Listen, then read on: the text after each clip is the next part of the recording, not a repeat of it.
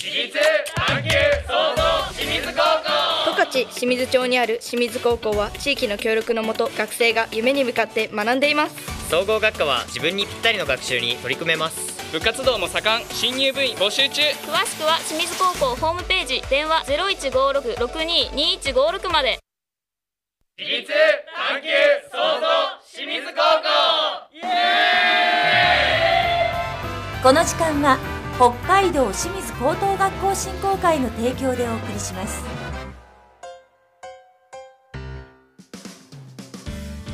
この時間は北海道清水高等学校の魅力を学生や先生のリアルな声を通してお伝えしています。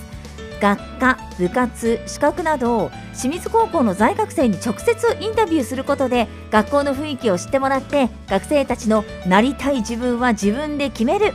楽しみながらも真剣に学ぶという姿勢をこれからの進路を考える受験生や小中学生の皆さんそして保護者の皆さんに知っていただけたらと思います。今回なんですがなりたい自分は自分で決めた。楽しみながらも真剣に学んだという卒業生のお二人にインタビューしました。まだまだ若いんですがすごくしっかりしていて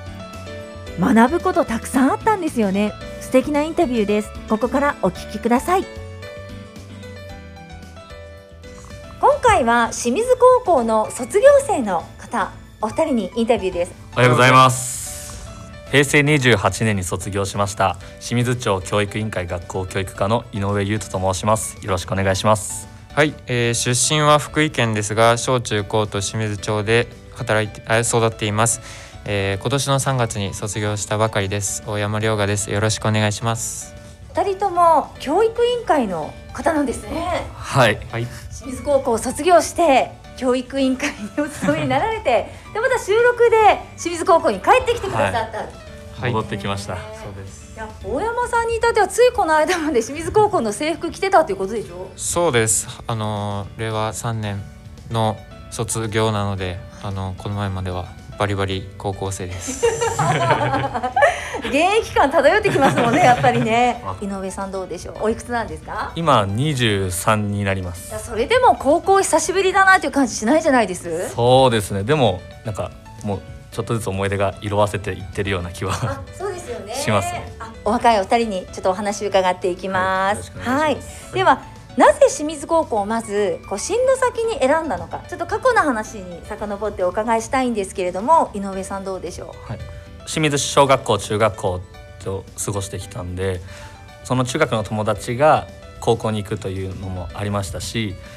ま家から近かったっていうのもあるんですけどでも一番はその清水高校が総合学科っていうところに魅力感じて将来の夢とか全然何も考えてなかったんですけど清水高校総合学科ということで進学にも強いし就職にも強いっていうこのまあ、迷っててもどっちでも行けるっていうところにすごい魅力感じたのでここだなって思いました。うじゃあ大山さんいかがですか？はい、えー僕はですねあの中学時代にまず公務員っていう大きな目標は決まっていたんですけどその公務員の中でも消防士だったり警察官だったり町村役場の職員だったりっていうのはまだ決まっていなかったのであの清水高校に行ってから決めようっていうのとあと清水高校の人文自然系列が公務員のことを学べると聞いたのであの清水高校に行きたいなと思って決めました。はい。じゃあ実際に通われたこの3年間清水高校で学んだことねお伺いしていきたいんですが井上さんから。僕学んだことは自分の考えを話す力っていうのをすごい身につけたなと思いまして。でその3年間の中で授業の中で自分で考えたことを話す機会だったり中学生の保護者の学校説明会をやってって言われて実際に保護者の前で高校の説明したりだとかって人の前で話す機会ってすごく多かったんですよ。生徒会長もやってたのでそれもあっていろんな機会があってでそれが後々自分の考えをまとめる力だったりそれを話す力で何よりもその話す話した経験っていうのがすごい自信になってそれは今の僕の糧になってるなってすごく思います。実は井上さんも大山さんも生徒会長さんだったんですねはい、はい奇跡奇跡的に たまたまです。生生徒会長さんも経験した方が今学校教育委員会さんにはいいらっしゃるってことですもんね。そうですね。井上さんもともとじゃあちょっとシャイというか、はいなかなか自分の思いを言葉にするのが得意じゃない。そうかもしれないです。あのたまにずうずうしいこと言う時もありますけど でもその生徒会長とかの経験でより自分の言葉を口にすることができるようになったって感じます。そうですか。はい。じゃあ大山さんどうですか？はい、えー、と僕も井上さんと同じように生徒会長をやっていて、あの人のために働く動くっていうのが好きだったので生徒会長になろうと思って、えーやはり生徒会長になってからは人のあ人と話す機会が多くなったのでコミュニケーションを取る大事さというものが、あのーやっぱり清水高校に来て学んだかなと思います。生徒会のお仕事ってなんかこう人をそこまで成長させるんですね。すごいいい経験になりますあそうですか。はいわ、かりました。では、まあ、今お仕事とてもお忙しいと思います。ね、清水高校さんのためにも一生懸命頑張ってくださってるのも分かってるんですが今後の例えばご自身の夢とかやってみたいことと挑戦してみたいことあったら教えていただきたいんですけど井上さんから。今教育委員会に教育委員会で働いているのでその教育に関わっていくっていうところであの小学校中学校高校とその清水町にいる子どもたちがこう活気に満ち溢れて町全体がこう賑やかになるような何かその力になれるように今はまだちょっとのことしかできないかもしれないですけどこう少しずつなんか自分の力で成し遂げていけたらなというふうに考えてます。頑張ってくださはい、ありがとうございます。い。では大山さんいかがでしょう？はい、えー大きくてざっくりしてるんですけどやっぱり小中高と清水町で育ってきてるのでやっぱり清水町に恩返しがしたいなっていうのとやっぱり清水町に貢献した人間になりたいなっていうのが僕の夢です。清水町のいいところってどんなところですか？はい、えーそうですね清水町のいいところはやっぱり牛だったりその牛乳が美味しいっていう食べ物も美味しいところももちろんですしあのひ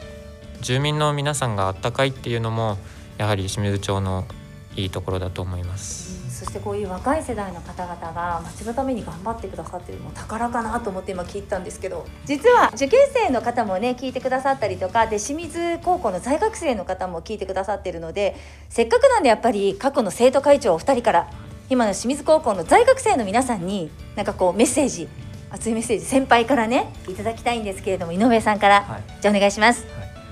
高校生活って3年間しかなくてでこの清水高校でしかできない経験ってたくさんあると思います。でそのたくさんある経験をどんどんいろんなことにチャレンジしてでまっすぐにぶつかっていってでそれが失敗してもいいし成功してもいいしただその経験する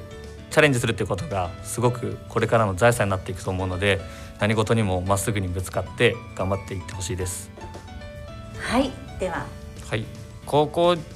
っぱり僕3月に卒業したばかりなのですごくわかるんですけどや